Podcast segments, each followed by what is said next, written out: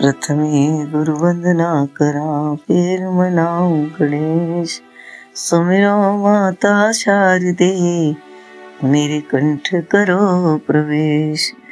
गणपति भगवान की जय, सरस्वती माता की जय सदगुरु भगवान की जय। सच्चिदानंद रूपाय, विश्वोत्पत्त्यादि हेतवे तापत्रय विनाशाय श्री कृष्णाय वयम् और कृष्णचंद्र भगवान की जय। अकारण कारण बनाले वांछा कलम तरु। पीताम्बर धारी मुरली धारी चक्र सुदर्शन धारी श्री कृष्ण की वांगमयी मूर्ति, भागवत पुराण की जय। श्रोता वृंद को सभी को राधे राधे। ओम नमो भगवते वासुदेवाय, ओम नमो भगवते वासुदेवाय, ओम नमो भगवते वासुदेवाय, ओम नमो भगवते वासुदेवाय वासुदेवाय कृष्ण देवाय वासुदेवाय कृष्ण देवाय ओम नमो भगवते वासुदेवाय ओम नमो भगवते वासुदेवाय। वृंदावन बिहारी लाल की जय। कलयुग में भागवत की कथा के प्रथम वक्ता सुखदेव जी हैं। आज हम ये जानेंगे कि सुखदेव जी का जन्म कैसे हुआ। एक बार की बात है, नारद जी पार्वती जी के पास गए। बीच में महादेव जी मिल गए। महादेव जी अपने मंत्र जाप में मस्त थे। उन्होंने नारद जी नारद जी ने महादेव जी को प्रणाम किया और आगे निकल गए।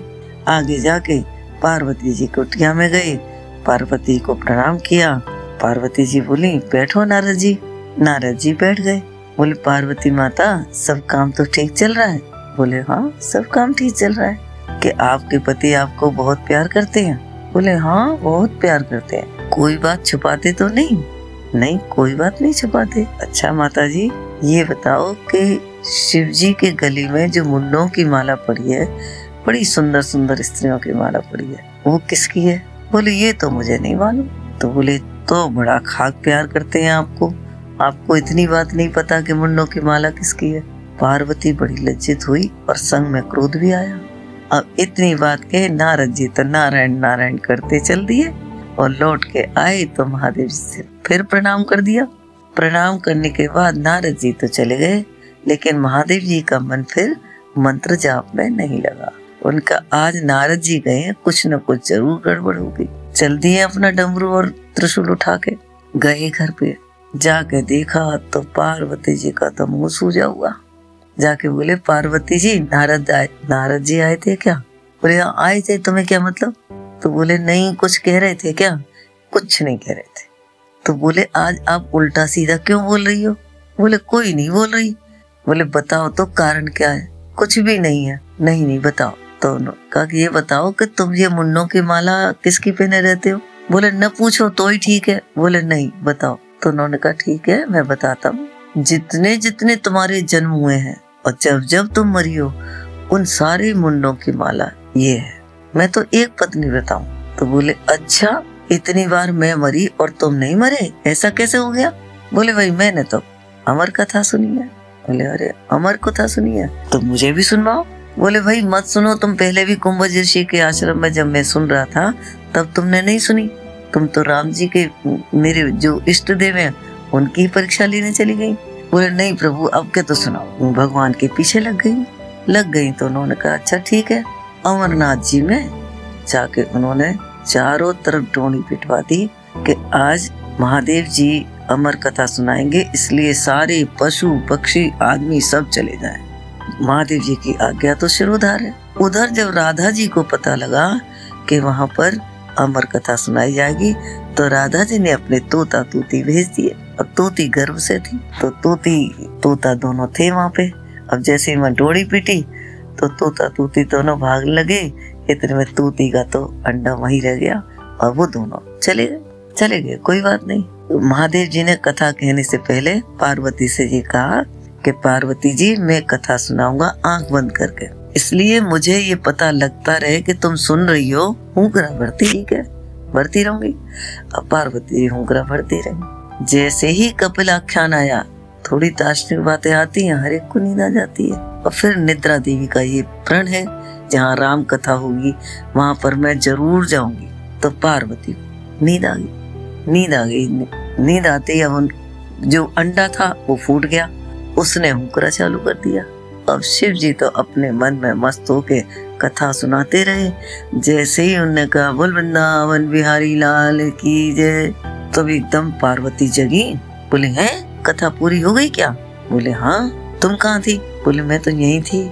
तो बोले, महाराज पर मेरी थोड़ी झपकी लग गई। झपकी लग गई तो हुकरा किसने दिया? बोले, ये तो मुझे नहीं मालूम। अब तो शिव जी उठे, चारों तरफ़ देखने लगे। पीछे की तरफ़ वो जो तोता था, छोटा सा, वो दिख गया। तो जैसे त्रिशूल उठाया, क्योंकि कहते हैं कि पीछे से कथा कभी नहीं सुननी चाहिए। इसीलिए शिव जी उस पर नाराज़ हुए। तो आगे आगे तो तोता और पीछे पीछे शिव जी चल दिए तो त्रिशूल ले गए चलते चलते चलते चलते एक जगह व्यास की पत्नी बाल सुखा रही थी, बाल सुखाते सुखाते बस का मुँह खुल गया। मुँह खुल गया, वो सुख जी उसमें समा गए और व्यास जी की पत्नी गर्भवती हो गई। गर्भवती हो गई, अब सब शिव जी तो वहीं बैठ गए। बोले, कभी तो निकलेगा? जब मारूँगा? अब भाई खूब खूब दिन हो गए, बहुत दिन हो गए, नौ महीने भी हो गए, साल भर भी हो गया, एक साल हो गया, दो साल हो गया, तीन साल हो गया, चार साल हो गया, पाँच साल हो गए, छह साल तो ग्यारह साल जब होने लगे, और ब्यास जी रोज कहे सुख जी निकलो सुख जी निकलो। उनके वेद मंत्र की ध्वनि सुनाई दे बार बार क्योंकि वो तो अमर कथा सुन चुका था। तो वहाँ पे सब वेद मंत्र की ध्वनि सुनाई दे, ग्यारह वर्ष होने आ गए। तब शिव जी से व्यास जी बोले, महाराज, ये बताओ कि इसने अमर कथा सुन ली है? बोले हाँ। तो फिर ये आप पे मर जाएगा। सो शिव जी को ध्यान आई यार, इसने तो अमर कथा सुन ली ये क्या मरेगा मेरे पे? तो अपना त्रिशूल नीचा करके चल दिए शिव जी तब। तब व्यास जी बोले, सुखदेव जी, निकसो निकसो। तो बोले कि, मुझे माया मुँह सता जाएगी। बोले, नहीं सताएगी। बारह वर्ष बाद सुखदेव जी का जन्म हुआ। बोले, सुखदेव भगवान की जय। अब सुखदेव जी का जन्म हो गया। उसके बाद सुखदेव जी तो जन्म लेते ही चल दिए। आगे आगे, सुख पीछे पीछे व्यास जी चलते गए। चलते गए चलते गए। फिर एक गुफा में जाके वो तो घुस गए।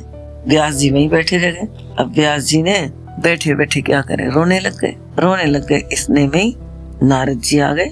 नारद जी बोले, व्यास जी, क्यों रो रहे हो? बोले, मेरा पुत्र बारह साल बाद हुआ, वो भी गुफा में चला गया। नारद जी ने कही, अरे व्यास जी, क्यों पुत्र मुँह में पागल हो रहे हो? तुम इतने ज्ञानी हो, तुमने चौदह पुराण लिखे चार वेद लिखे, फिर भी आपको नहीं समझ में आई, आप पुत्र मोह में पागल हो रहे हो। तो बोले, भैया, जिसके पुत्र हो, वो ही जानता है। तो बोले, देखो, तुम इस बात पे ध्यान मत दो और अब अपना दिमाग इसमें लगाओ कि कलयुग में लोगों पे टाइम नहीं होगा कि वो तुम्हारे इतने पुराणों को पढ़े। इसलिए तुम सारे पुराणों का एक सार बना दो, जिससे सबकी गति हो जाए। तो बोले कि, अरे भाई, कि नहीं व्यास जी हमारी बात मानो। तो व्यास जी को कुछ अच्छा लगा, बोले, चलो, दिमाग कहीं और दूसरी जगह लगाते हैं। व्यास जी ने सरस्वती नदी में डुबकी लगाई। डुबकी लगा के गणेश जी की आराधना करी। गणेश जी प्रकट हुए। बोले, क्या चाहते हो? गणेश जी ने कही कि, भाई, बोलो, क्या चाहोगे? बोलो, मेरे से बोलो। तो बोले कि, प्रभु, मैं ये चाहता हूँ कि मैं एक शास्त्र, पुराण लिखना चाहता हूँ। उसका लेख आप करें। बोले, मैं लिखूं? बोले हाँ। बोले, ठीक है, मैं लिखूँगा, पर मेरी एक शर्त है। कि जब तुम रुक जाओगे तभी बंद कर दूँगा। तो व्यास जी बोले कि मेरी भी एक शर्त है।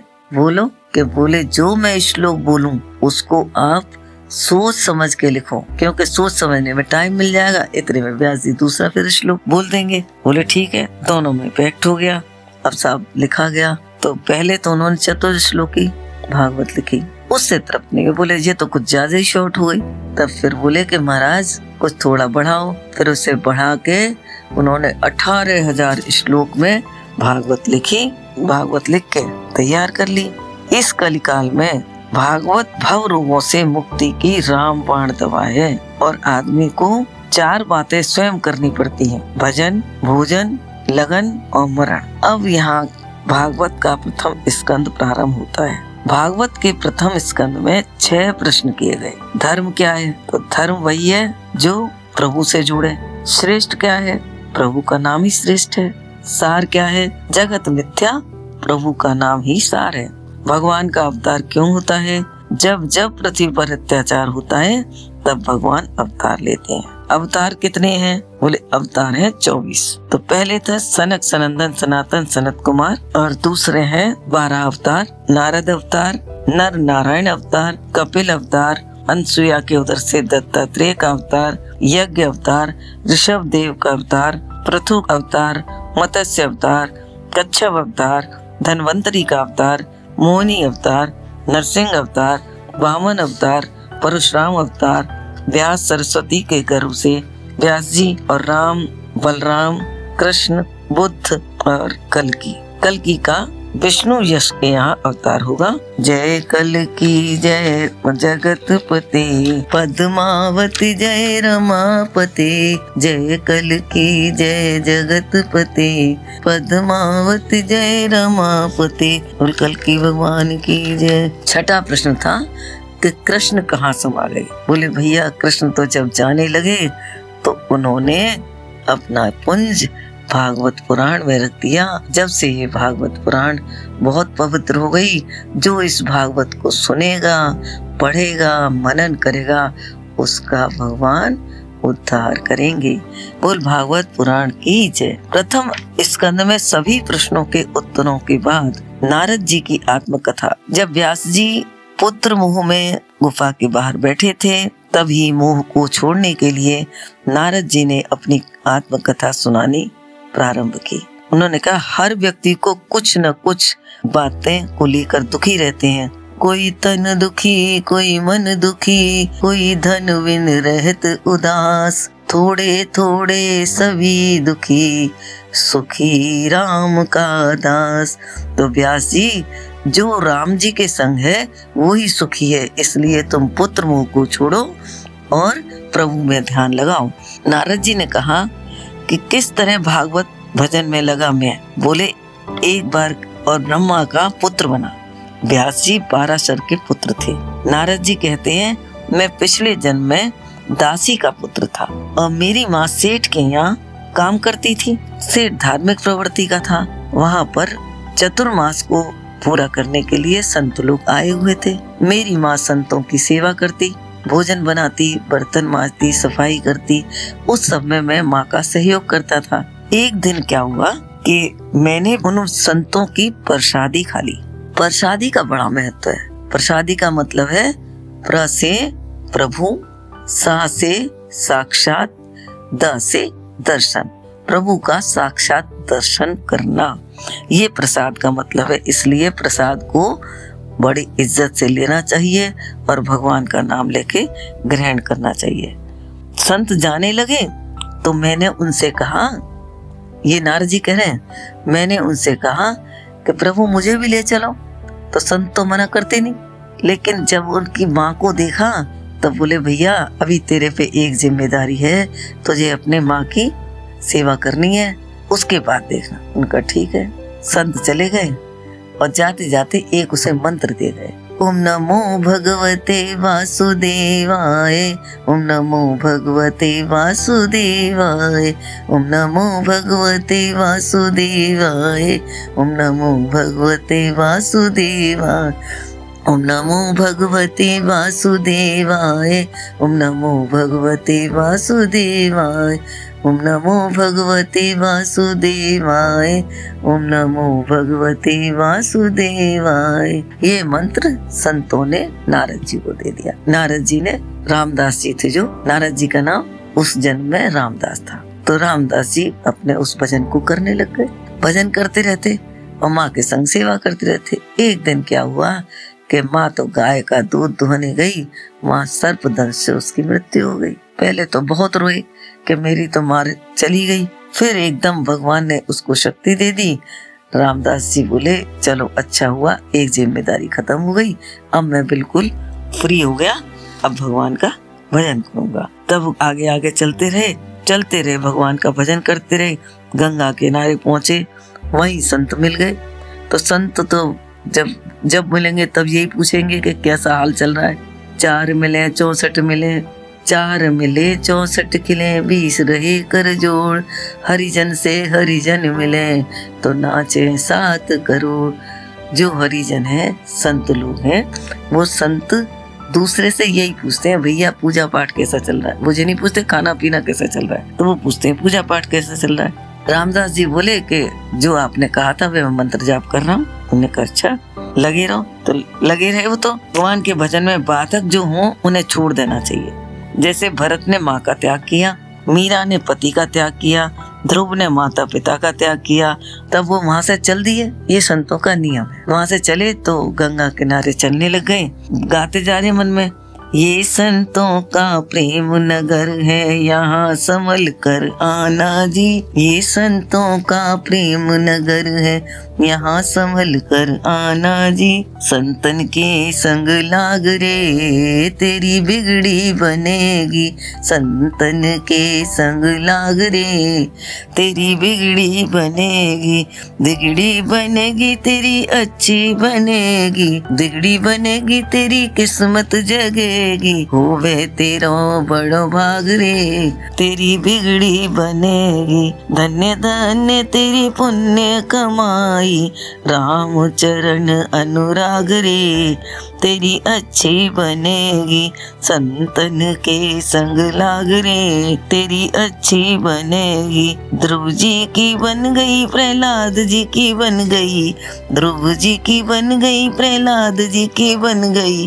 हरि चरण मन चित लाग रे, तेरी अच्छी बनेगी। संतन के संग लाग रे तेरी अच्छी बनेगी। कागा से तोए हंस करेंगे कागा से तोए हंस करेंगे। मिट जाए उल्टे भागरे, तेरी अच्छी बनेगी। संतन के संग लाग रे तेरी अच्छी बनेगी। कहत कबीर राम सुमिरन में, कहत कबीर राम सुमिरन में, भाग सके तो भाग रे तेरी अच्छी बनेगी। संतन के संग लाग रे, तेरी अच्छी बनेगी। वृंदावन बिहारी लाल की जय। अब नारद जी को चलते चलते यही हो गया, गाते हुए चले जा रहे एक दिन क्या हुआ, अचानक उनके हृदय में भगवान की छवि आई तो नारद जी रोने लगे, एकदम ही लुप्त हो गई। लुप्त हो गई तो फिर और रोने लग गए तब आकाशवाणी हुई कि, रामदास, तू चिंता मत कर तेरा अब हृदय पूर्ण हो चुका है, लेकिन जाप करना मत छोड़ना। अगले जन्म में तू मेरा ही पुत्र बनेगा। ये उनको कह दिया। कह दिया तो भजन करते करते एक दिन रामदास की मृत्यु हो गई और अगले जन्म में ब्रह्मा के दस मानस पुत्रों में से नारद जी भी उनके पुत्र थे। नारद जी ने कहा कि भगवान ने प्रसन्न होकर मुझे एक वीणा दी। व्यास जी ने चौदह पुराण, चार वेद लिखे। फिर कलयुग के लोगों के उद्धारित एक महापुराण बनाया। इसमें अठारह हज़ार श्लोक हैं। वह है भागवत पुराण। बोलो, भागवत पुराण की जय। शौनक ऋषि बोले, भागवत के सुनने वाले कौन कौन हैं? किस किसने ये सुनी? व्यास जी ने, भागवत बनाई। फिर दो श्लोक अपने शिष्यों को याद करा दिए। उन्हें अपना पुत्र मोह तो व्याप्त ही था। उन्हें दो शिष्यों को याद करा दिया और शिष्यों को वो वही माई गुफा के बाहर जहाँ सुखदेव जी बैठे थे। वहाँ भेजा और कहा कि दोनों को एक एक श्लोक बोलना। तो एक ने बोला वारा पीड़म नटवर वपु कर्णयो कर्णिकार विप्रदास कनक कपिशम बेजंती च मालाय। उनके पूरे श्रृंगार का वर्णन किया। इसको सुनते ही सुखदेव की समाधि छूट गई। दूसरा श्लोक दूसरे ने बोला उसका अर्थ था कि पूतना को भी भगवान ने यह सुनकर तो सुखदेव जी बाहर आ गए। बोले, मुझे भी ये कथा सुनाओ। शिष्य बोले, हमें तो दो ही श्लोक बताए आपको पूरी कथा सुननी है तो अपने पिता के पास जाओ। व्यास जी पिता, व्यास जी के पास सुखदेव जी आए। सुखदेव जी को देखकर व्यास जी बहुत रोए और जब उनने पूछा कि, तुम कैसे आए? तो बोले, मुझे कथा सुनाओ। तो कथा के लिए पहले पात्र को देखा जाता था। व्यास जी ने एक पत्र लिखा और जनक जी के पास भेजा। जनक जी विदेह कहलाते हैं। तो जनक जी के पास भेजा कि भैया, काम, क्रोध और लोभ, इन तीनों की परीक्षा लेनी है, क्योंकि मोह तो जन्म से ही नहीं था। जनक जी के यहाँ पहुँचे, पत्र अंदर भिजवाया, तीन दिन तक बाहर खड़े रहे, क्रोध नहीं आया। तो क्रोध किए तो उनको टेन अपॉन टेन नंबर मिल गए और एक बार सुंदरियों के सामने खड़ा कर दिया। वो विचलित नहीं हुए। वहाँ टेन पर टेन अपॉन टेन नंबर अपने राजकोष में खड़ा कर दिया। चाहो जो ले लो। बोले, ये कंकड़ पत्थर मेरे किस काम के? वहाँ पे भी टेन अपॉन टेन अब थर्टी अपॉन थर्टी नंबर मिल गए। सुखदेव जी ने आके व्यास जी को रिपोर्ट दिखा दी। सुखदेव जी ने यह कथा पूरी पहले व्यास जी से सुनी और उसके बाद उन्होंने ये कथा, कलयुग के तीस वर्ष बाद सुखदेव जी ने यह कथा परीक्षित को सुनाई। शुक्ल पक्ष की नवमी तिथि से प्रारंभ की। बोल, भागवत पुराण की जय अब लोगों ने ये प्रश्न किया कि परीक्षित कौन था? तो परीक्षित की कथा आती है, जब पांडवों और कौरवों के बीच युद्ध हुआ तो दुर्योधन की जंगा पे भीम ने गदा मार दी। दुर्योधन की, क्योंकि जंगा ही उसकी कच्ची थी, जंगा पे मार दी तो वहीं वहीं गिर पड़ा वो। गिर पड़ा और खून खून बह रहा वहीं पड़ा हुआ, रो रहा करा रहा इतने में अश्वत्थामा आया। अश्वत्थामा आके बोला, अरे महाराज, अगर हमें सेनापति बनाया होता तो आज आपकी ये दशा नहीं होती। उन्होंने कहा अच्छा चल तू ये भी काम कर ले। उन्होंने वही खून तो पड़ा ही था, उस रक्त से उसका तिलक कर दिया, बोले, मेरे तरफ़ से जो तू सेनापति है, तू पाँच को नहीं मार पाए तो भीम को लिया मार, ठीक है? और वहाँ क्या हुआ था, क्योंकि दुर्योधन लास्ट था, वो भी वहाँ पड़ा था कि मरी जाएगा। कृष्ण ने कहा, चलो, अपना जश्न मनाते हैं। पर बोले, जश्न हम यहाँ नहीं मनाएँगे, शिविर में, बाहर चलेंगे। वो बाहर चले गए। द्रौपदी नहीं गई उनके साथ। बोले, मेरे तो बच्चे सोएँगे। यहाँ पे मैं नहीं जा रही। द्रौपदी के बच्चों ने कही कि आज तो सब जने चले गए वो पांडव वाले शिविर में जाके सो गए। द्रौपदी भी सो गई। अब रात को आया, अश्वत्थामा खट खट खट खट लेके पाँचों के सिर काट लिए। पाँचों के सिर काट के बोरी में भर के चला गया। दुर्योधन से बोला, ये लो सिर। ने कहा इतनी जल्दी? जिनको अठारह दिन में कोई नहीं पार पाया, इतने इतने अच्छे बड़े बड़े योद्धा थे। और ये दो मिनट में ले आया। उन्होंने कहा अच्छा ऐसा कर अश्वत्थामा, मुझे भीम का सिर दे दे। भीम का सिर निकाला। भीम का सिर निकाला। जैसे ही उसने दबाया से फच भूल गया। बोले, भैया, ये भीम का सिर नहीं हो सकता। तब गौर से देखे। बोले, अरे, तूने ये क्या किया? ये तेने हमारे तो आगे की पीढ़ी खत्म कर दी। तो दुर्योधन को ये था कि जब तू एक बार हंसेगा और उसी समय रोएगा, तभी तेरी मृत्यु होगी। तो जब पाँचों को लाया उन्होंने कहा, पाँचों पुत्र मार दिए मैंने तो पांडव। तो हंसा बड़े ज़ोर से। और जैसे ही उसने भीम का सिर पच किया, उसके बाद बोला कह रहे तूने तो हमारी आगे की संतति खत्म कर दी, तब रोया। तो उसकी जब ही मृत्यु हो गई, वो काल प्राप्ति हो गया। अब इधर क्या हुआ कि वो तो गए थे जश्न मनाने, और सुबह ही सुबह द्रौपदी आई कि लाओ पुत्रों को जगाया शिविर से बाहर ही रक्त की धारा बह रही थी। द्रौपदी एकदम शंका में रह गई, क्या हुआ? कुछ न कुछ गड़बड़ है। अंदर जाकर देखा तब पाँचों के धड़ पड़े, सिर गायब। और चीतकार करके फपक फपक के रो रही। इतने में पाँचों पांडव छठी कृष्ण आ गए। बोले, क्या बात है? क्या हुआ कि देखो मेरे पाँचों पुत्र कहाँ गए? अब सब कहे कि हम लोग सारे जो पहरे था थे, वो भी बैठे। महाराज, हमें पता नहीं चला, हमें पता नहीं चला। तो बोले, भैया, कृष्ण, तुम बताओ, किसने मारा इनको? कृष्ण ने कहा, अश्वत्थामा ने मारा है। बोले, अरे, अश्वत्थामा ने मार दिया? ठीक है। अर्जुन ने कहा, द्रौपदी ये शब्द जब तक ठिकाने नहीं लगेंगे, जब तक पहले अपराधी को न पकड़ लाएँगे। अर्जुन और कृष्ण दोनों चल दिए। चले, अब उसे पता लगा अश्वत्थामा को। अश्वत्थामा खूब तेज़ी से भागा, पर अर्जुन से कहाँ बचे और कृष्ण से कहाँ बचे? जैसे ही उसने देखा कि अब मैं पकड़ने वाला हूँ उसने ब्रह्मास्त्र चला दिया। ब्रह्मास्त्र चलाया तो कृष्ण कृष्ण ने कहा, भैया, तू भी देख ले। उसने भी ब्रह्मास्त्र चला दिया। अब दोनों जब लगे, तब बोले, कृष्ण ये तो अब प्रलय हो जानी है। दोनों ब्रह्मास्त्र चल गए, भैया, तू वापस ले ले। क्योंकि अश्वत्थामा तो जानता नहीं है, इसको वापस लेना। तो बोले, तब फिर अर्जुन ने उन ब्रह्मास्त्र को वापस लिया। तब अश्वत्थामा को पकड़ के ले आए। बोले, द्रौपदी, ये तेरा अपराधी है तो इसको दंड दे। अब तीनों चारों भाई हैं युधिष्ठिर तो बेचारे कुछ नहीं बोलते, लेकिन भीम बोला, अभी मार दे इसको, द्रौपदी, अभी मार दे। तू नहीं मारेगी तो मैं मारूँगा। लेकिन द्रौपदी ने बड़ा अच्छा उत्तर दिया। मुच्चताम मुच्चताम इसे छोड़ दो छोड़ दो। क्यों? बोले, ये हमारा एक तो गुरु भाई है, एक ब्राह्मण है, एक इसके पिताजी नहीं है, केवल माँ है एक। तो माँ के, माँ का केवल इकलौता यही सहारा है, अगर ये भी मर गया तो माँ कैसे ज़िंदा रहेगी?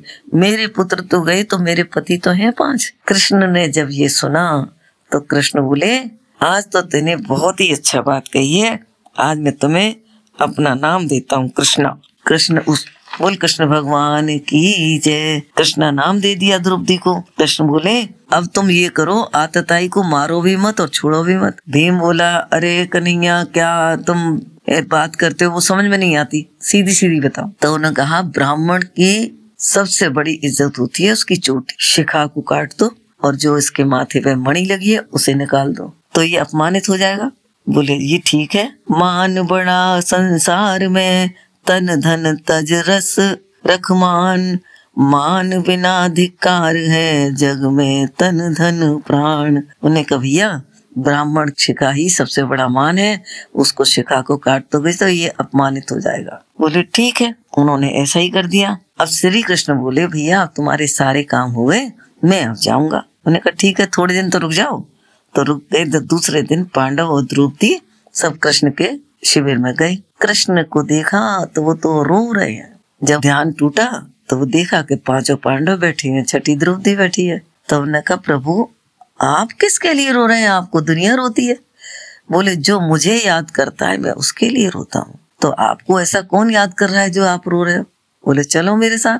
अब चारों, पाँचों तो वो, छठी द्रौपदी, साथ में कृष्ण, सब चले गए कुरुक्षेत्र में, जहाँ पर पिता में पल पल याद करते थे प्रभु को। और सूरज उत्तरायण को आने वाला था। पिता में को तो इच्छा मृत्यु थी। तो जैसे ही सब लोग बोले, पिता में प्रणाम किया तो बोले, अरे, नटखट नहीं आया? आज भी नटवर नहीं आया?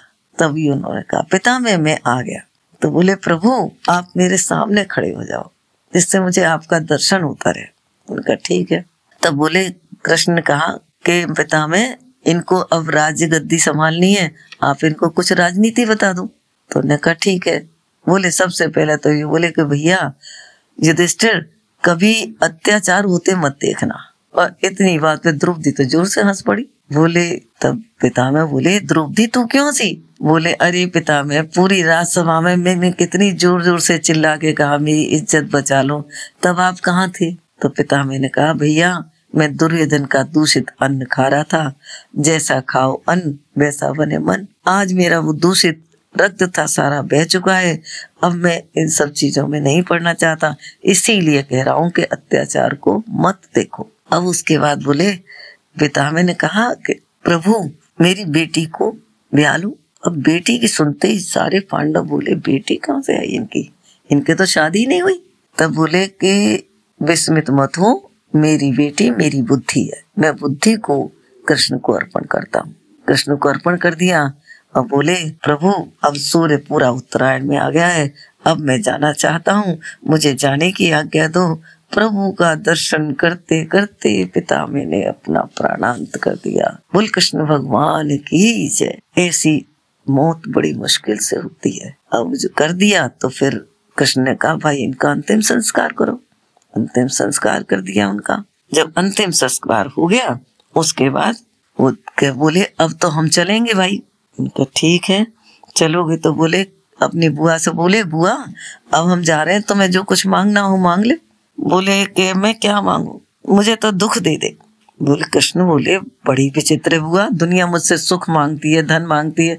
बोले, भैया, इसलिए मांग रही हूँ कि जब जब दुख आया, तब तू हमारे पास रहा। अब हमें सुख मिला है तो तू जा रहा है। तो सुख के माथे सिल पर है, जो भगवन नाम भुलाए।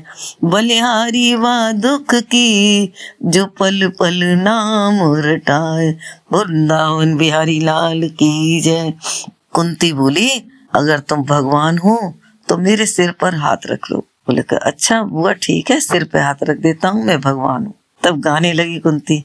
वो मेरे सिर पर रख गिरधारी, अपने ये दोनों हाथ देना है तो दीजिए जन्म जन्म का साथ हुकाना, देना है तो दीजिए जन्म जन्म का साथ। श्याम तेरे चरणों की धूली धन दौलत से महँगी है। शाम तेरे चरणों की धूली धन दौलत से महँगी है। एक नज़र कृपा की कर दो, मान इज़्ज़त से महँगी है।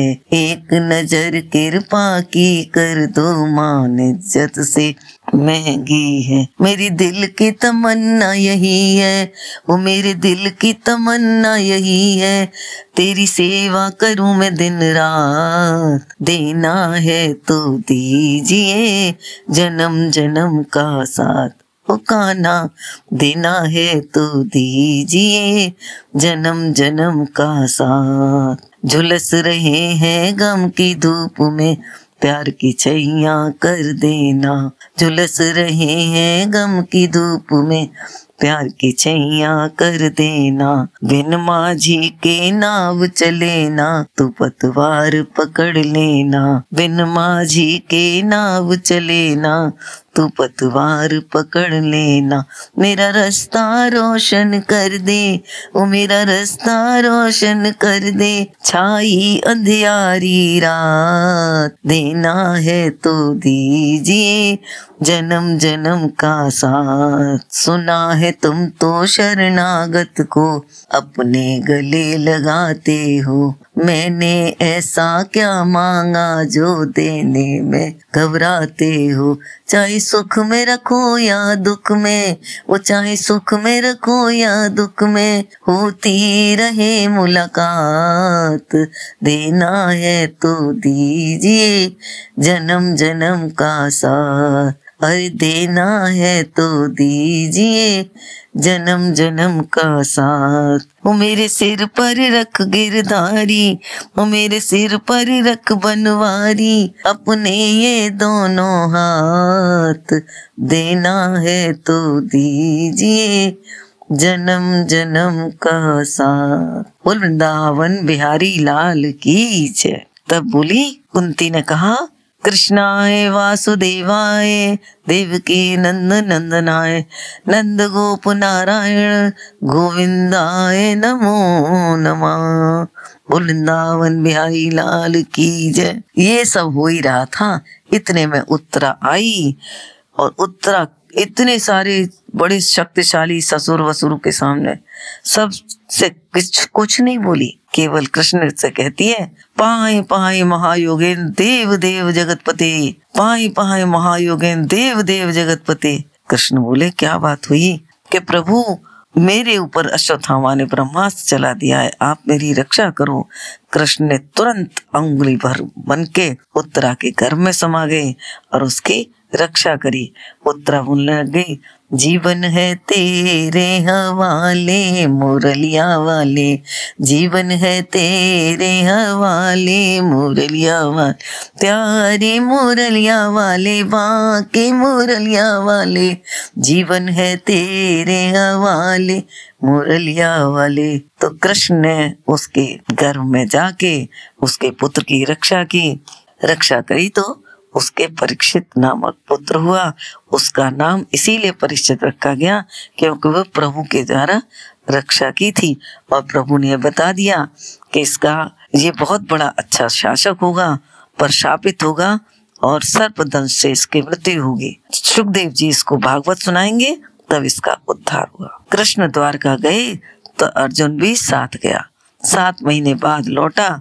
युधिष्ठिर चिंतित थे। स्वप्न खराब दिख रहे थे। इतने में अर्जुन आए मुँह लटका के आ गए सब बोले, क्या बात है? बोले, मुझे भीलों ने लूट लिया। बोले, कोई बात नहीं, पर ये बता कि युधिष्ठिर बोले कि द्वारका में तो सब ठीक है? कृष्ण तो ठीक है?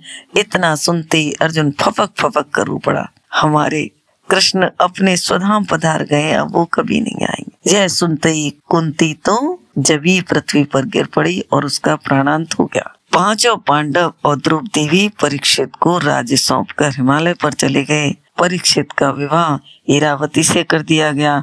उसके पुत्र का नाम था जन्मे जय बोल, वृंदावन बिहारी लाल की जय। अब आगे की कथा कल होगी जब परीक्षित का शासन और कलयुग की कथा आगे आएगी। बोल, वृंदावन बिहारी लाल की जय। भागवत पुराण की जय। सुखदेव भगवान की जय, व्यास भगवान की जय, हनुमान जी महाराज की जय। आज की कथा का यही विश्राम, आप सबको मेरा प्रणाम।